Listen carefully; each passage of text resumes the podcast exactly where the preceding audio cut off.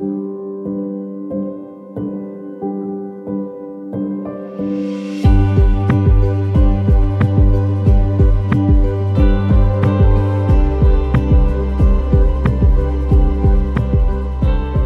אנחנו הגשר, מדברים פוסט טראומה, איתנו היום לימור לוריה, סמנכ"לית וראש אגף השיקום במשרד הביטחון. איתה נדבר בשעה הקרובה על אה, נכי צה"ל, אגף השיקום, נפש אחת, מחאת הפוסט טראומטיים בכנסת, והמהפך שעובר אגף השיקום אה, בימים אלו. צהריים טובים. אז אני שמח שאת uh, כאן, כבוד uh, בשבילי ובשביל הפודקאסט שלנו שהסכמת להיות פה. הגעת לאגף השיקום בעצם ביולי 2021. נכון. לפי דוקטור גוגל. אמ, אז היינו צריכים לעבור את כל ה... מה שעברנו כדי שיבינו שבראש אגף השיקום צריכה לעמוד מישהי שהייתה עשרות שנים בביטוח לאומי, אה, אישה, דמות אמהית, מטפלת, כדי להגיע למקום הזה? אני לא יודעת מה היה פה לפני, אה, ו... ואני מודה על הזכות שנתנו לי להיבחר לתפקיד הזה. אמ, ודמות אמהית, אני שמחה שאתה אומר, כי הילדים שלי פחות רואים אותי בבית, אז לפחות מישהו חושב שיש לי דמות כזו.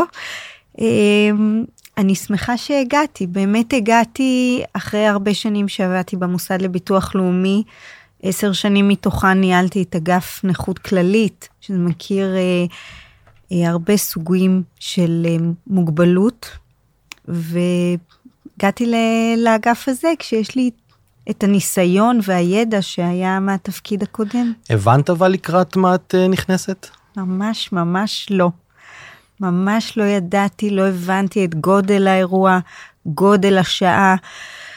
רק ידעתי שאני באה אה, להיות עם מי שבזכותם אני והילדים שלי ובעלי חיים פה בבטחה. עכשיו, כשזה הראש שלך, זה אומר ש, שכל המערכת בעצם במהפך של 180 מעלות.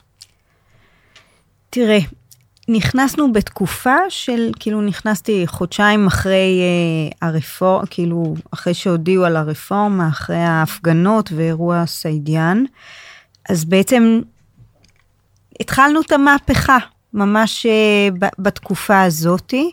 אני חושבת שאנחנו עדיין בעיצומה של מהפכה, מהפכות מהסוג הזה לוקחות זמן. זו אונייה ענקית שככה היא זזה לאט לאט. אה, אבל אני חושבת שאנחנו בכיוון הנכון. אז יחסית בשנתיים שאנחנו בתוך התהליך הזה, אה, אה, מבחינתך הקצב התקדמות הוא, הוא של האונייה הענקית הזאת, היא מתחילה לתפוס כיוון, או שכבר, בואי נדבר רגע בתוך האגף עצמו. תראה. לפני שנדבר רגע עלינו. אני אגיד ככה, כשאתה נכנס לתפקיד, לפחות אני כשאני נכנסת לתפקיד, אז, אז אתה הולך בשני צירים מקבילים. ציר אחד, שבעיניי הוא סופר משמעותי זה לבנות את היסודות, את תפיסת השירות, תפיסת התפקיד של העובדים, איך אנחנו רואים את אותו בן אדם שרואה שאנחנו מולו 360 ולא בצורה כל אחד רק מה שהוא יודע, איך אנחנו אומרים כן, וכשאנחנו צריכים להגיד לא, אז גם איך אומרים את הלא. זה כל מה שקשור בתרבות ארגונית, בתפיסות של אנשים, שבעיניי זה היסודות. שכשאני אסיים את התפקיד זה ימשיך אה, בגדול אחריי. אל, אל תגידי את המשפט הזה כי הוא מעורר חרדה כשאת אומרת אני אסיים את התפקיד. אבל אני לא צוחק. אה, כי יש תחושה שבמשולש הזה של כרגע של, של הנפשות הפועלות כי בסוף זה הרי אנשים נכון? זה זה אני אני חושב שמה שהיה לפני 15 ו-20 שנה במשרד הביטחון אף אחד לא בא או באגף השיקום לא אמר בואו וניכנס בנכי צה"ל בואו ניקח להם את הזכויות בואו נעשה להם רע. אבל היה איזושהי רוח מפקד כזאת או לא ידעו או חוסר מודעות או name it. והיום אנחנו בתקופה כזאת של אה, שגם ארגון נכי צה"ל וגם אגף השיקום וגם אה, שר הביטחון ומנכ"ל משרד הביטחון, כל הרביעייה הזאת מאוד מגויסת לדבר הזה. וכשאת אומרת אני אסיים תפקיד אז זה קצת מעורר חרדה כי מי אחרי לימור. אז א' אני עוד לא מסיים תפקיד אני רק uh, שנתיים בתפקיד אני רק אומרת שבסוף כל בן אדם שנכנס או מנהל שנכנס לתפקיד רוצה שהדברים הגדולים יהיו גם כשהוא ילך ולא שכשהוא עוזב משהו אז נחזור לתפיסות שהיו בעבר. זה, זה בעיניי סופר חשוב. ולצד זה כשנכנסנו, כשנכנסתי לפחות לתפקיד הייתה ציפייה בשטח להביא בשורות כאן ועכשיו. אין לך זמן עכשיו לתהליכים מאוד מאוד ארוכים. אז בג'ינגול הזה כל הזמן אנחנו עושים גם את הדברים שהם עומק וגם להביא כל הזמן תוצרים. כשבשנתיים האחרונות אני חושבת שעיקר הדגש של השירותים היה על מענים לאנשים שמתמודדים עם פוסט טראומה.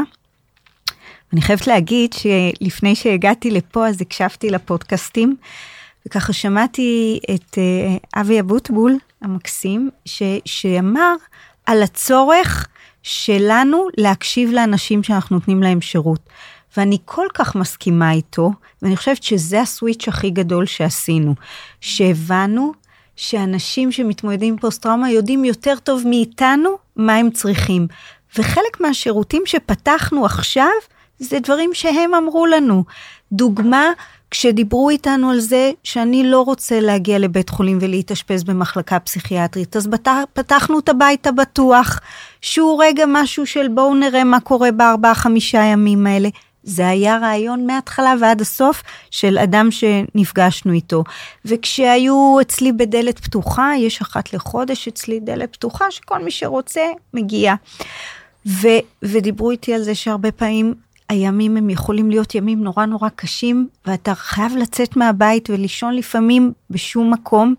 ואמרנו, רגע, רגע, זה לא שום מקום. אנחנו נפתח דירה שבאים אלינו. זה הכל מהם, ומהתפיסה שאנשים יודעים יותר טוב מאיתנו, זה לא התפיסות של פעם, שבעלי מקצוע אומרים לבן אדם מה הוא צריך. אנחנו כבר לא שם. כי גם חלק מההתמודדויות של פוסט טראומה זה אם נשווה את זה רגע לחינוך היסודי או לחינוך הבלתי פורמלי אנחנו יותר בנישה של הבלתי פורמלי. זאת אומרת אל תקחי אותי עכשיו לבית חולים וכדורים ורופא ופסיכולוג ופסיכיאטר לפעמים זה הים והאומנויות והיצירה והסוסים וכאלה דברים. אני עצמי השתתפתי בתוכנית אה, התנדבותית בחוות סוסים עם אה, דוקטור יורם בן יהודה המקסים, הפסיכולוג שלנו, שליווה אותנו, וזו תוכנית שהיינו חבר'ה, 30 חבר'ה, שפעם ראשונה גם אני ישבתי עם פוסט טראומטיים. זאת אומרת, מרוכזים בחדר אחד, שזה גם אירוע, כי כל אחד שומר את זה בפינת אלוהים הקטנה שלו, ופתאום יושבים חבורה של, לצערי זה היה גברים, אני כבר שמח שמצטרפות נשים ונשים של. וזה היה קבוצה של חצי שנה שעשינו אותה בחוות סוסים בסטריה אצל דני, ו, ועכשיו משרד הביטחון נכנס לאירוע הזה. זאת אומרת, משרד הביטחון, אגף השיקום, מכיר בתוכנית הזאתי, ילווה את האנשים שמגיעים לשם, כי פתאום הם הבינו שוואלה, הטבע והסוסים והתרפיה והשארינג הזה שנמצא שם, זה פתאום עושה משהו. אה, ו, ובאותו מפגש אני חייב להגיד אפרופו הגיעו לקבוצה שלנו אה, מספר 2 ו-3 שלך אני לא אזכיר כרגע את השמות אבל בחירות באגף השיקום. כדי לשמוע מהשטח מה קורה. ואז פעם ראשונה הבנתי כמה זעם יש בקרב הפוסט טראומטיים על, אה, על שתיים שבאו להקשיב לנו ולשפר את תנאינו. אבל הם הציגו את המערכת, והם הציגו את צה"ל, והם הציגו את המפקדים שלהם בכלל מ-73, והם היו מקסימות, והיה שם התפרצות כמעט אלימה, אה, וראית שזה לא, מה, לא מעכשיו. וקודם כל, אה, דרכך לבקש סליחה מהשתיים האלה שהיו, כי באמת זה היה, זה, זה, זה הבנו אותו, כולנו התחבקנו. סיימנו את המפגש בחיבוק מאוד גדול, אבל אז זה היה בשבילי פעם ראשונה שהבנתי מה זה זעם מול המערכת. אה, שזה משהו שאני מניח שאתם מתמודדים ומתמודדות איתו, היה פה גם עידן אה, מארגון נכי צה"ל, הוא אומר חבר'ה אני, אני לא האיש הרע בסיפור, אנחנו באים לעזור, אנחנו באים לסייע, זה לוקח זמן, אנחנו נמצאים ברפורמה, אה, משרד הביטחון זה ספינה ענקית, יהיו דברים בטווח הקצר, יהיו דברים בטווח הבינוני ויהיו דברים בטווח הארוך. אבל מהמקום הזה של הזעם שיש, כי חלק מהזעם גם קצת מוצדק. אה, איך היום משפרים את, ה, את המשבר אמון הזה ביניכם לבין, ה, לבין ה-50 אלף קליינטים שאנחנו, שזה אנחנו? 60 אלף? שאלה מצוינת. שיש. אה, כשדיברתי איתך על היסודות, אמון זה הבסיס להכל. לדעת שכשאני מגיע לאגף השיקום, זה שיושב מולי, יעשה הכל לפני שהוא יגיד לי לא, זה שם המשחק, בסדר? וזה דבר שלא נבנה ביום אחד. איך הוא נבנה? בהמון אה, מישורים שאנחנו חושבים עליהם. קודם כל, להקשיב. להקשיב לאנשים, כמו שאמרתי לך, אם יש אצלי דלת פתוחה אחת לחודש. בינואר עשינו כנס שיתוף ציבור. שלחנו מסרונים לכולם, עשינו שולחנות עגולים עם חברה שהקליטה מה שאמרו, ואמרנו, אנחנו יוצאים עם חוק, בואו תגידו מה חסר. אלה הדברים שלאט לאט במישור אחד מתחילים לבנות. השיח, הדיאלוג, ההבנה שאנחנו ואתם אותו צד. בסדר? זה אחד. הדבר השני שאני חושבת שאנשים הרבה פעמים דיברו עליו, בטח אנשים אגב שמתמודדים עם פוסט-טראומה, אני לא יודע את הזכויות שלי, וגם אם אני יודע, באימא שלכם, מה זה הבירוקרטיה הזאת? לא מסוגל להתמודד איתה. פה אנחנו במהלכים מטורפים שהם קצת לוקחים זמן, אבל האידיאולוגיה שלי, קודם כל, מה שאתה לא צריך לדעת, אל תדאג, אני אדחף את הזכויות עבורך. אדם שעובד ואני מתממשקת עם מס הכנסה ואחת לשנה מכניסה לו לחשבון הבנק את המענק בלי שהוא מבקש, זה בונה אמון. וכשאנחנו עשינו מהלך שמיפינו 187 תהליכים, הורדנו 40% מהניירת שמבקשים מהאנשים, זה דבר שהמטרה שלו היא להקל על אנשים לממש את הזכויות שלהם. ואת אתר האינטרנט שבנינו מחדש, ואפשר בתעודת זהות להגיד, לראות את כל הזכאויות שלי, מה כבר מימשתי ומה לא. זה מישור נוסף שאנחנו מנסים איתו לבנות את האמון. תראה, בסופו של יום, א', אני מבינה את האנשים האלה. מצד שני, אני חייבת לנצל את הבמה ברשותך להגיד, יש מאחוריי, לצדדיי, 300 עובדי אגף שיקום, שבוחרים בוקר בוקר לקום ולתת שירות מכל הלב, ואתה יכול להבין, לפעמים זה עשרות ומאות בקשות, ואנשים כועסים, וקיבלתי ולא קיבלתי. זה לא פשוט. חלקן אימהות צעירות, נערות צעירות יחסית אה, זה, והן עושות את זה מכל הלב, אני אומרת אה, עושות כי הרוב זה נשים, ואני הגעתי משתי מערכות אה, קודמות, ואני חושבת שיש אנשים מצוינים באגף השיקום ובמשרד הביטחון. וצריך לזכור שבסוף מאחורי הדבר המערכת הזאת יש גם בני אדם שבאו כי הם רוצים לתת. השאלה אה, אחרי שהתחלנו את, התהליכים וכבר גל הפניות אליכם מן הסתם את גם בטח גם תתני מספרים אבל בטח עולה ו, ו, ומתגבר 300 איש באגף השיקום זה מספיק? כי בואו נפתח סוגריים בלי לספר באיזה מחוז אני נמצא כי אה, אה, סיפרתי מנהלת המחוז את הדברים הטובים עליה אגב מסתבר שהיא שכנה שלי גם. אה, בלי לדעת שרית אבל זה רק נשמור בינינו את השם. אבל ביקורת רגע על, על, על, על זה. יש לי עובדת סוציאלית מקסימה עובדת שיקום. ו... והיא אומרת לי שמע יש לי עוד 500 400 900 אני לא מצליחה, אני לא מגיעה, תבין אותי, תתחשב בי. ת... ואז אני אומר לה, תשמעי, אני לא חושף אותך ב, בכל מה שקורה איתי, כי, כי את לא, את לא שם, את לא בפרטים. אז אני מבין שאיתך אני במסמכים, אבל אני לא יכול להיכנס איתך לתהליך עומק, כי כל פעם שאת מזמינה אותי, את צריכה להיזכר אחורה במה היה עכשיו. עכשיו, זה נאמר בביקורת ובאהבה גם. אני מבין שוואלה, זה, זה התקנים. אז הלו, מדינת ישראל, אה, משרד הביטחון, יש לכם תקציב של 77 מיליארד, אז לא עכשיו לא תקנו את מרכבה סימן 5, אבל שימו, למה אין 900 איש באגף השיקום? אה, אז קודם כל, אני מסכימה איתך. אני אגיד ככה, אה, ברפורמה יש כוונה להגדיל את היקף כוח האדם. קיבלנו עד עכשיו סדר גודל של מחצית מהדרישה שהייתה לנו. בכנסת, במושב הזה, התחייב שר הביטחון ומנכ"ל המשרד שלנו להקים מחלקה ייעודית לאנשים שמתמודדים עם PTSD, פגיעות ראש, פגיעות נפשיות, משום שאנשים כאלה הרבה פעמים צריכים יותר עזרה עם הבירוקרטיה, יותר עזרה במיצוי זכויות, וזה מתלווה לתוספת כוח אדם שאני מקווה שנקבל. אמ, אני לא יודעת להגיד באמת מה היחס שאנחנו צריכים, אבל אני יכולה להגיד שבגלל שבאמת יש יחס מאוד גדול בין עובד למטופלים, אז בסוף אנחנו נעזרים במימון של פסיכולוג, שהוא אמור להיות ביום-יום, בשוטף, בש... אחת לשבוע או פעמיים, כמה שצריך, אה, כי תמיד, אה, תמיד ה... להיעזר בגורמי חוץ מהבחינה הזאת יותר אפשרי לנו. ואותו מחלקה או אגף שאתם מתכוונים, מחלקה, מחלקה מתכוונים לפתוח, זה משהו ש, שהאנשי הטיפול וכולם יהיו מכוונים PTSD. PTSD, פגיעות נפשיות גם, ופגיעות ראש, שגם הרבה פעמים מתמודדים עם קשיים. כן, זה מחלקה שאנחנו רוצים שקודם כל, אחד הדברים שאגב כל האוכלוסייה מבקשת, ואם זה יצליח כאן אנחנו נרצה להעתיק את זה למקומות נוספים, תן לי בן אדם אחד לדבר איתו, אל תשגעו אותי, מרפאה, רווחה, זה לא הולך טוב. אז קודם כל, לכל בן אדם יהיה point of contact אחד. הוא יודע שלימור מטפלת, ואין בעיה, צריך רגע ללכת לפה, ללכת לשם. הוא עושה עבורו את כל הבוכלטריה בתוך המשרד, וחוזר עם תשובה.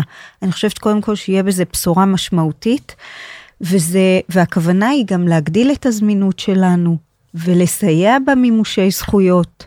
אלה הדברים. תגידי, שנכנסת לתפקיד הזה ביולי 2021, תיארת שזה הדבר? ממש, ממש, ממש לא. כי יש פה אה, גם אה, רגישות מאוד גדולה, יש פה גם אה, פרות קדושות, כי נכה צה"ל זה משהו שנזהרים מלהתעסק איתו, או אלמנות, או יתומים, או כל העולם הזה.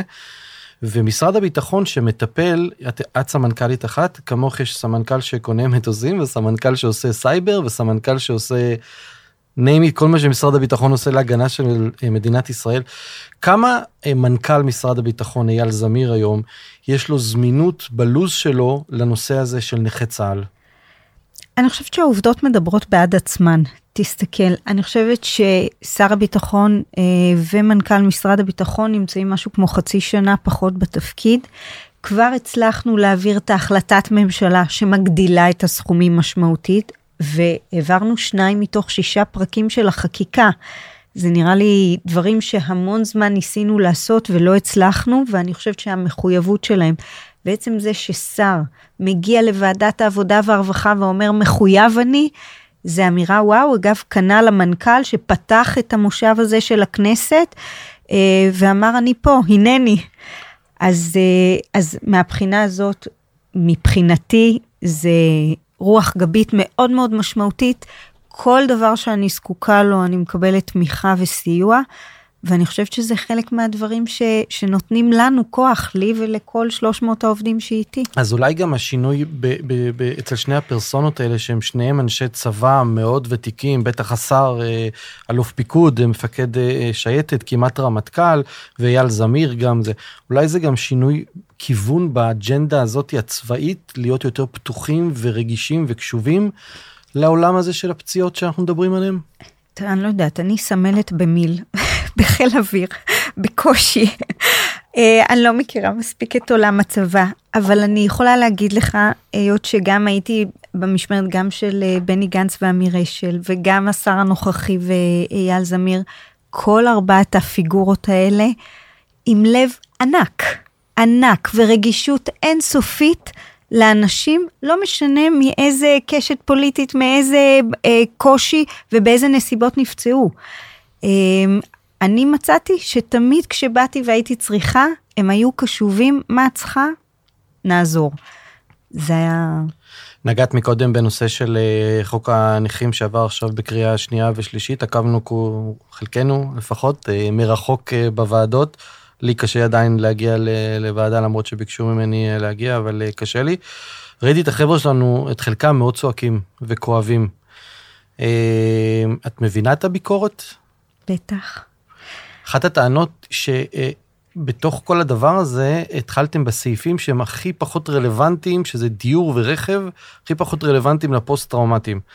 ואומרים, גם חלק שישבו פה, מה זה נפש אחת? נפש אחת זה איך היא התעוררה, איציק סעידיאן שרף את עצמו, אז המערכת התעוררה. עכשיו, לי רואה את הבטן, כי ברור לי שיהיה איציק סעידיאן 2. אה, השאלה, האם הביקורת של החבר'ה מוצדקת? אה, אה, קודם כל, אני לא מתווכחת עם תחושות אף פעם, בטח לא של אנשים שלחמו עבורנו. אבל אני רוצה להגיד מה כן טוב קרה ברפורמה, ואני אתייחס גם לשני פרקים. אמרתי את זה, אני חושבת, בסוף הדיון האחרון בכנסת. אני חושבת שהדבר הענק שקרה ברפורמת נפש אחת, זה ההבנה, גם במשרד הביטחון וגם במדינת ישראל כולה, כל החברה הישראלית, זה שלפעמים קושי נפשי הוא לא פחות משמעותי מנכות פיזית. זה וואו אחד ענק. זה דבר אחד שבעיניי מטורף. הדבר השני, אנחנו מדברים הרבה על אנשים שיוצאים מהארון. אין שום סיבה שלא, אה, של להחביא את זה, של להתמודד עם זה לבד.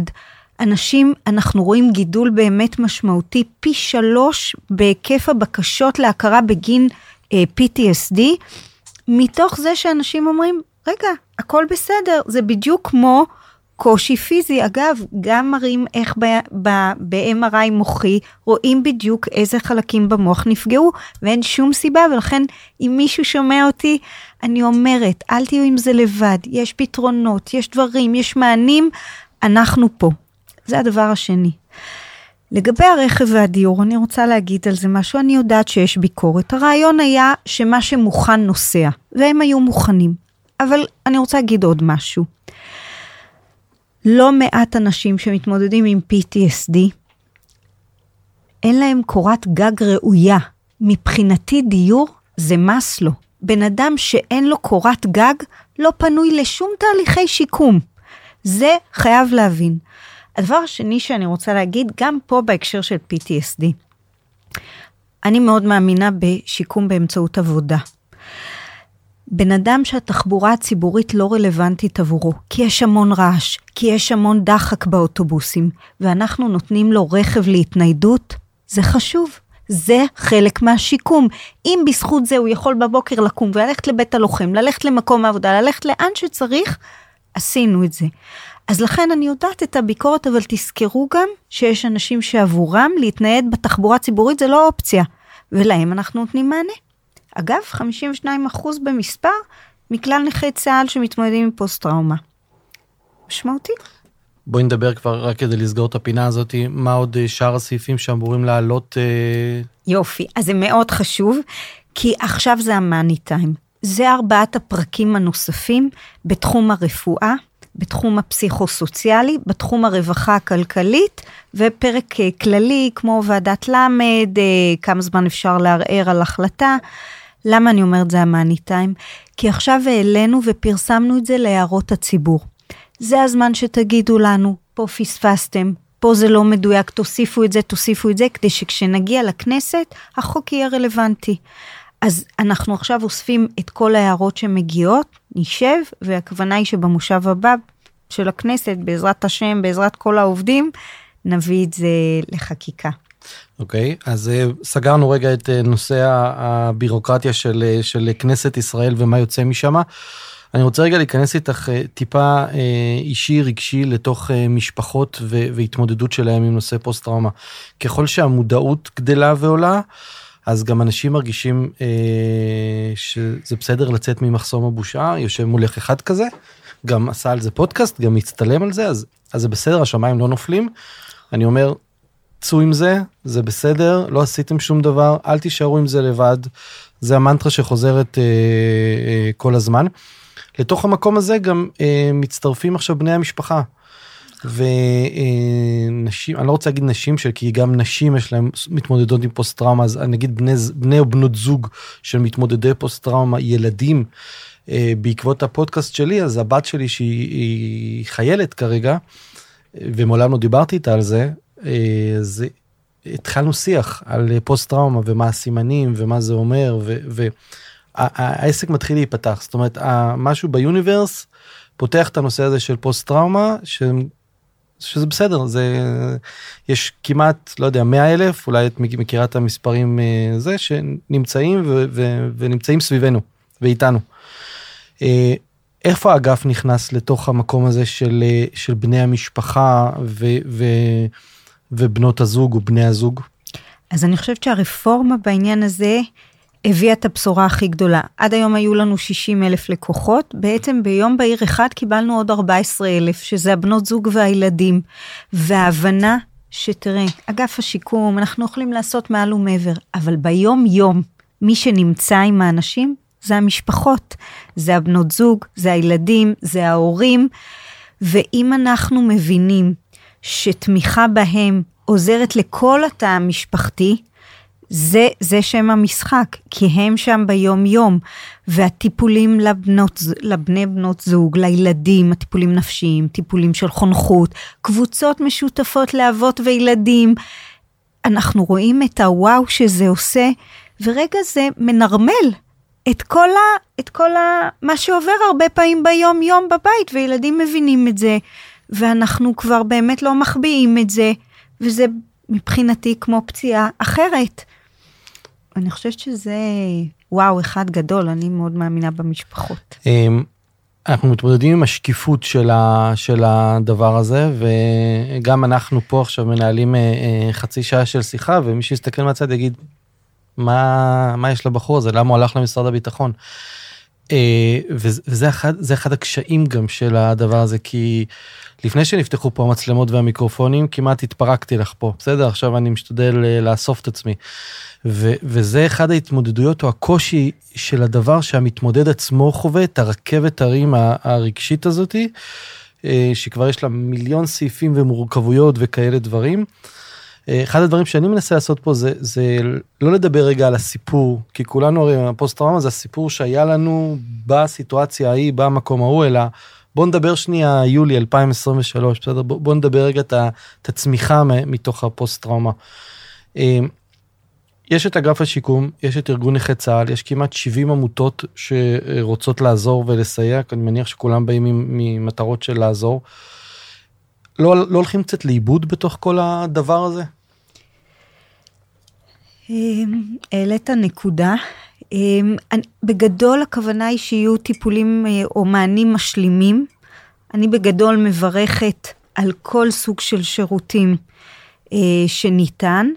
אני מסכימה איתך שרגע אולי צריך שנייה לעשות איזשהו סדר מי עושה מה ו- וגם שאנשים ידעו, אחד האתגרים שלנו שאנשים אפילו לא יודעים על סוגי המענים שקיימים ואנחנו צריכים לחשוב, נתת רעיון פה שלא חשבתי עליו אבל אנחנו נצטרך לחשוב איך עושים את זה.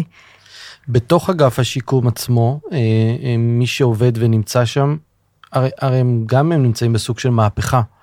אה, קורה לפעמים שאני מגיע לעובדת שיקום ואני מספר לה את החדשות האחרונות כי היא אומרת לי. אני לא מספיקה להתעדכן בכל הדברים שקורים איפה קראת את זה איפה זה נמצא אני אומר לה, כן זה באתר של של אגף השיקום אומרת לי תראה לי את זה אני לא מספיקה להגיע. אז אתה מבין שגם גם האנשים הרכבת פה זזה זאת אומרת וסיפרתי למשל על, על אה, סל שיקום משלים שיש אומרת, מה זה איפה זה. אז קודם כל כנסו לאתר שהרמתם, אתר מצוין, זה החבר'ה של הגילאים, אה, אני לא יודע מה המבוגרים עושים, זה, תכף נדבר על מוקד המידע שלכם, כי אני מבין שאנחנו בפיגוע שם. אה, אבל באתר באמת נמצאים, אה, נמצאים כל מה שצריך לדעת, נמצא שם. אני כמתמודד למשל, גם אמרתי את זה לעידן, בארגון נכי צה"ל, לא מגיע לבית לוחם. אני שומע את זה גם מלא מעט פוסט טראומטיים. אין מה לעשות, זה... אנחנו בהתמודדות אחת, אה, חבר'ה עם, עם נכויות פיזיות בהתמודדות אה, אחרת, אני לא בא לעשות חלילה השוואות, כולם בהתמודדות מורכבת. אבל למשל בית הלוחם זה מקום שאני לא מצליח להתחבר אליו, אני, אה, אני לא מצליח למצוא את עצמי שמה. אה, אבל כן, אם יש אה, אה, מקומות אלטרנטיביים שאנחנו יכולים, כל אחד בהתמודדות ובדרך שלו ומוצא את בסוף אנחנו, זאת אומרת, גם צריך להבין, אגף השיקום במשרד הביטחון, זה, זה בסדר שהם המעטפת, אבל בסוף האחריות היא שלנו, של כל אחד מאיתנו. להחליט איך אני רוצה שיראו החיים שלי, מה אני רוצה להספיק בכמה שנים שיש לי פה. זה בסדר להיות בכעס ובעצבים עליהם שדפקו אותנו ו... ו... ו... ו... ו... ו... ו... ו... ו... ולהגיד איפה האחריות שלי. אז אם אגף השיקום נותן לי היום אה, אה, טיפולי סוסים, שזה מה שעושה לי טוב, או סתם גלישה, אז וואלה, מגניב, מעולה, גלישה עושה לי טוב, אומנות עושה לי טוב, לי פודקאסט עושה טוב, עושה לי טוב לדבר עם לימור, לדבר עם אנשים שנותנים לי השראה, אחרי רעיון כזה אני מהדהד את זה, החיים שלי משתפרים. אז כל אחד מאיתנו גם יש לו את האחריות האישית שלו לאיך הוא רוצה שהחיים שלו ייראו בתוך הרכבת הרים שכל אחד מאיתנו נמצא ואני לא שופט אף אחד. אמ, אבל עדיין יש פה שקיפות. אמ, ולמשל אם מסתובבים ב, גם, ב, ב, גם באגף השיקום וגם ב, בארגון נכי צה"ל אז התמונות על הקיר הם תמיד תמונות של זה משהו שלי קשה תמונות של אה, זיו שילונים כאלה איך זיו שילון בלי ידיים עושה את איירון מן וכל התמונות הם חבר'ה של נכים פיזיים. ואנחנו אוהבים את זה אנחנו אוהבים את הישראליות הזאת שהנה מישהו שהוא בלי ידיים או בלי רגליים מצליח לטפס על עצים ועושה כאלה דברים. פוסט טראומטיים אין מה לשים את הדר עם ג'ינס וטישרט. אה, הדר כהן מתמודד עם פוסט טראומה. א', אתגרת אותי, אנחנו נעשה צילום שלך וזה יהיה בכניסה ללשכה שלי, בסדר? אז זה אחד. אני רוצה להגיד שני דברים על מה שאמרת. לא, את מבינה אבל את ה... אני רוצה להגיד קודם כל שני דברים. מאוד מאוד אהבתי את מה שאמרת בחלק הראשון. למה? משום שאני מאמינה ואני רואה, פוגשת המון אנשים שמתמודדים עם כל מיני סוגים של קשיים, ביניהם PTSD, בעיות פיזיות, נפשיות, ווטאבר. אני מאמינה בכוח הפנימי שיש לאנשים לצמוח מהפוסט טראומה אגב, אני מאוד מאמינה בזה, בטח כעם יהודי, שאתה ודאי, ודאי יודע שמדברים על זה שמדינת היהודים היא בעצם צמיחה פוסט טראומטית של עם שעבר טראומה והפך להיות פה אה, מעצמה במזרח התיכון. ככה אני רואה את האנשים שקמים יום יום בבוקר ונלחמים כדי לעבור ולהצליח בחיים. אני גם אגיד בסוגריים שאחד הדברים שהבנו, שלפעמים לאנשים שמתמודדים עם פוסט טראומה, שיש את הרכבת הרים, את השלושה חודשים טובים ולפעמים קצת פחות, מתאימים גם סוגי תעסוקה אחרים. אז למשל עכשיו בחוק החדש שיעבור, אנחנו רוצים לתת מענקים לעסק עצמאי, שבן אדם יוכל לקום ולעמוד בפני עצמו עם התמיכה שלנו. תראה, אנחנו יכולים לתת את הפלטפורמה, את הכלים, ולפנות אתכם מהבירוקרטיה כדי לעשות את רק מה שאתם יכולים לעשות, וזה לשקם את עצמכם, ואני מאמינה בכוחות של אנשים, ולכן אני מתה על מה שאמרת, אני רוצה שתדעו שכל מה שיצטרכו בשביל השיקום, אנחנו שם. זה אחד. הדבר השני ששאלת אותי היה לגבי התמונות. אז קודם כל זה תמונות באמת מהמאה לדעתי הקודמת כן. או משהו כזה, או בטח מהעשור הקודם. כבר אין להם כוח לטפס את מה שהם מתוארים שם. ואני חושבת שאנחנו צריכים לשנות את התמונות. אני כן אגיד שעכשיו אנחנו מחכים קצת שהמוקד ישתפר, כדי לעשות uh, גם מיתוג מחדש של האגף. מה הסיפור עם המוקד הזה? מה קורה שם? Uh, הכוונה הייתה, לפני כן היו משכי זמן המתנה של משהו כמו חמש דקות, חשבנו שזה לא נכון, שזה צריך להיות תוך 30 שניות. כדי לעשות את זה, העברנו את המוקד הטלפוני שלנו מפתח תקווה לרחובות, למבנה חדש, שיהיה רק עבור המוקד. הבעיה היא שקיימת לנו זה שאין כוח אדם בנמצא. ואז הכוונה הייתה להיות 82 נציגי שירות, אנחנו הגענו למצב שיש לנו הרבה פחות, ואנחנו בעבודה אינטנסיבית מול ספק שזכה במכרז, כדי לראות איך אנחנו משפרים. זו עבודה לא פשוטה, ובעניין הזה אני אומרת לכם, אנחנו באירוע פה, כי יש 700 אלף בקשות או פניות שמגיעות בשנה למוקד הטלפוני, זה מספר פנומנלי, ואנחנו צריכים לדאוג שיש שם מענה. אני רק יכולה להבטיח לכם שאין יום שאנחנו לא בודקים, מטפלים ורואים איך אפשר לשפר את זה. ואי אפשר לעשות כזה כמו מבצע הדרכונים של אה, רשות ההגירה, שבאיזה חודש אחד מתגייס אה, כל אה, אגף השיקום לפחות ליישר קו בחלק מהדברים? נבחין. בעצם, קודם כל אגף השיקום, בימים, בחודשיים האחרונים, הגיעו העובדים לתת מענים במוקד, זה עדיין לא היה מספיק כי זמני ההמתנה היו ארוכים. גם אם אני מחסל את תור היום, מחר יש פניות חדשות, הכוונה היא שזה יהיה מוקד שכל הזמן אה, י, י, יתפקד ביום יום. אנחנו רואים איך אנחנו יכולים לשפר את המענים. אני מקווה שאנחנו מתחילים עם מגמת שיפור. מה הדברים, מה, מה הבשורות שאת יכולה להביא לנו אה, שאגף השיקום הולך אה, אה, לעשות, או דברים חדשים שיש בקנה? לכלל האוכלוסייה או לאנשים ש... גם וגם, בוא נתחיל, כן. בסדר? אני חושבת שאחד הדברים שאני תמיד אומרת כשהגעתי לאגף, מאוד הפתיע אותי, או לא כל כך הפתיע אותי בעצם, זה שרוב האנשים לא מתלוננים על זה שהם לא מקבלים מספיק מאגף השיקום, הם מתלוננים על האיך. זאת אומרת על השירות, על איך אני מפשטת את הבירוקרטיה, איך אני מנגישה את הזכויות. בעניין הזה אנחנו הולכים בכל הכוח, ואתם לאט לאט תראו עוד ועוד מהלכים, אם זה באמצעות האתר, אם זה באמצעות שירותים בדחיפה שאנשים לא צריכים לבקש ואנחנו ניתן, אם זה באמצעות תורים מסודרים שבאים אלינו ולא כל אחד על השני. זה בתחום של היחס, שאני חושבת שהוא חשוב מאוד. זה תחום אחד שאנחנו יכולים. לגבי האוכלוסייה בגיל השלישי, 50% מנכי צה"ל זה לוחמי כיפור, לוחמי 67, אנחנו השנה מציינים 50 שנה לכיפור. אחד הדברים שבאמת הם דיברו, הם אמרו, אתר האינטרנט שלך על הכיפאק, אבל הוא לא רלוונטי עבורנו. אז אנחנו רוצים להתחיל בפרויקט של מיצוי זכויות, שמגיעים אליהם הביתה, עושים סוג של שאלון, מה אתם צריכים, מקשרים לקופה, מקשרים לרשות, מקשרים לאגף, וזה יהיה פרויקט אה, דגל מבחינתנו. אנחנו מתחילים עכשיו בפיילוט עבורם של רפואה אליהם הביתה, אל האנשים שכי להזדקן עם נכות, זה הרבה יותר קשה מאשר להזדקן כשהיית בריא, ואנחנו לוקחים את ה, בשלב ראשון את האנשים שהם בגיל השלישי שמתמודדים עם נכות קשה יותר, ובאים בעצם אומרים להם אל תבואו יותר למחוז, אנחנו מביאים את הרופא וקופת החולים אליכם, יש לנו שני זוכים במכרז הזה. שזה קצת כמו שירותים של ביטוח לאומי, וכאלה. נכון? של העולם... ביטוח לאומי לא נותן שירותי רפואה. לא, אבל מהעולם האזרחי כזה, נכון? נכון, הכוונה היא באמת כל מה ש... כל העולם הרפואה אומר, לא צריך בתי חולים. צריך לבוא הביתה, להשאיר את הבן אדם בקהילה, ואנחנו אומרים לא צריך לבוא למחוז, אנחנו נבוא אליך. אחת לשבוע תגיע עובדת סוציאלית ואחות ותראה מה העניינים איתך. אני חושבת שאלה בשורות, וזה ככה לגיל השלישי.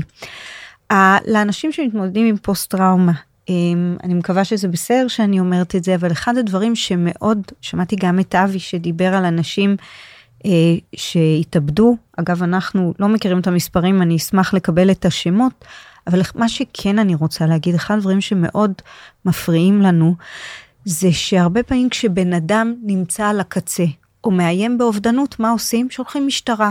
משטרה זה לא מה שצריך. אז אנחנו עכשיו רוצים להקים שירות של, אנחנו קוראים לו בגרשיים מד"א נפשי, צוותי חירום, שמה שמביאים זה אנשי מקצוע, לא צריך משטרות, לא צריך תקלות. אני חושבת שבעניין הזה זה בשורה, שבעצם שוב פעם, זה עלה מהאנשים שמתמודדים עם פוסט אמרו לי, אני רואה עכשיו משטרה, זה רק עוד יותר מכניס אותי לסטרס. אז את זה אנחנו כבר מקווים לצאת למכרז. עוד דבר שאני מוטרדת ממנו מאוד, ואני מזמינה את הציבור גם להביא הצעות. אחד הדברים שמאוד מלחיצים אותי, זה שכ-50% מהאנשים שמתמודדים עם פוסט-טראומה אינם מועסקים. אני חושבת שבן אדם שאין לו לאן לקום בבוקר, לא טוב, לא עבורו ולא למשפחתו. אז אנחנו א', רוצים להקים איזושהי ועדה שתחשוב ולעשות אולי שיתופי פעולה עם מעסיקים. זה נתיב אחד. והנתיב השני זה אלה שבאמת לא מתאפשר להם לקום בוקר בוקר לעבודה, להקים איזה שהם מרכזים שיהיה לאן לקום בבוקר, להתלבש, להיות קצת עם החבר'ה, לחזור בשתיים שלוש הביתה, אבל יצאת, יצאת מהמיטה. אז בעניין הזה אנחנו גם נערכים לסוג של מרכזים שיוקמו פה. זה עבורם. עבור אנשים שהיום הם 7 אחוז וזה הולך וגדל ככל שהן אה, משתלבות בתחום הלחימה, להקים קבוצות עבור נשים, מענים ייחודיים עבור נשים, כמובן בלי להפלות בין המינים, אבל אה, גם עבורם אנחנו חושבים כל הזמן ומקשיבים להן. אז אה, אני ממש שמח על הדברים האלה, כי זה, זה באמת מרגש גם לראות שיש שיש שם מישהו שנמצא וחושב על הדברים האלה ועל הפתרונות, שחלקם גם אה, מחוץ לקופסה הרגילה שאנחנו אה, מכירים. אה, משהו שתרצי ככה לסכם איתו את המפגש שלנו? א', שאתה מקסים. מעבר לזה, דיברנו על השראה, אז אתה באמת אדם מעורר השראה, ותודה רבה שהזמנת אותנו, זה דבר ראשון. והדבר השני, אני רוצה להגיד למי ששומע, אני יודעת, יש עוד דרך עבור, אה, עבורנו, עבור כולנו ביחד, ובטח עבור אגף השיקום. אבל אני רוצה שתדעו שיש 300 עובדים שנותנים את נשמתם ורוצים לעשות הכי טוב שהם יכולים, ותדעו לכם שאנחנו all in, מחויבים, ונמשיך לעשות הכי טוב שאנחנו יכולים. אז לימור, תודה רבה לך. רק אה, נזכיר, כמו שאנחנו מזכירים כל הזמן, אל תישארו עם זה לבד. אל תשבו עם זה בספה. צאו, דברו, שתפו. החיים יכולים להיות יותר טובים. ככה נסיים את זה אופטימי. תודה רבה לימור. תודה, דר.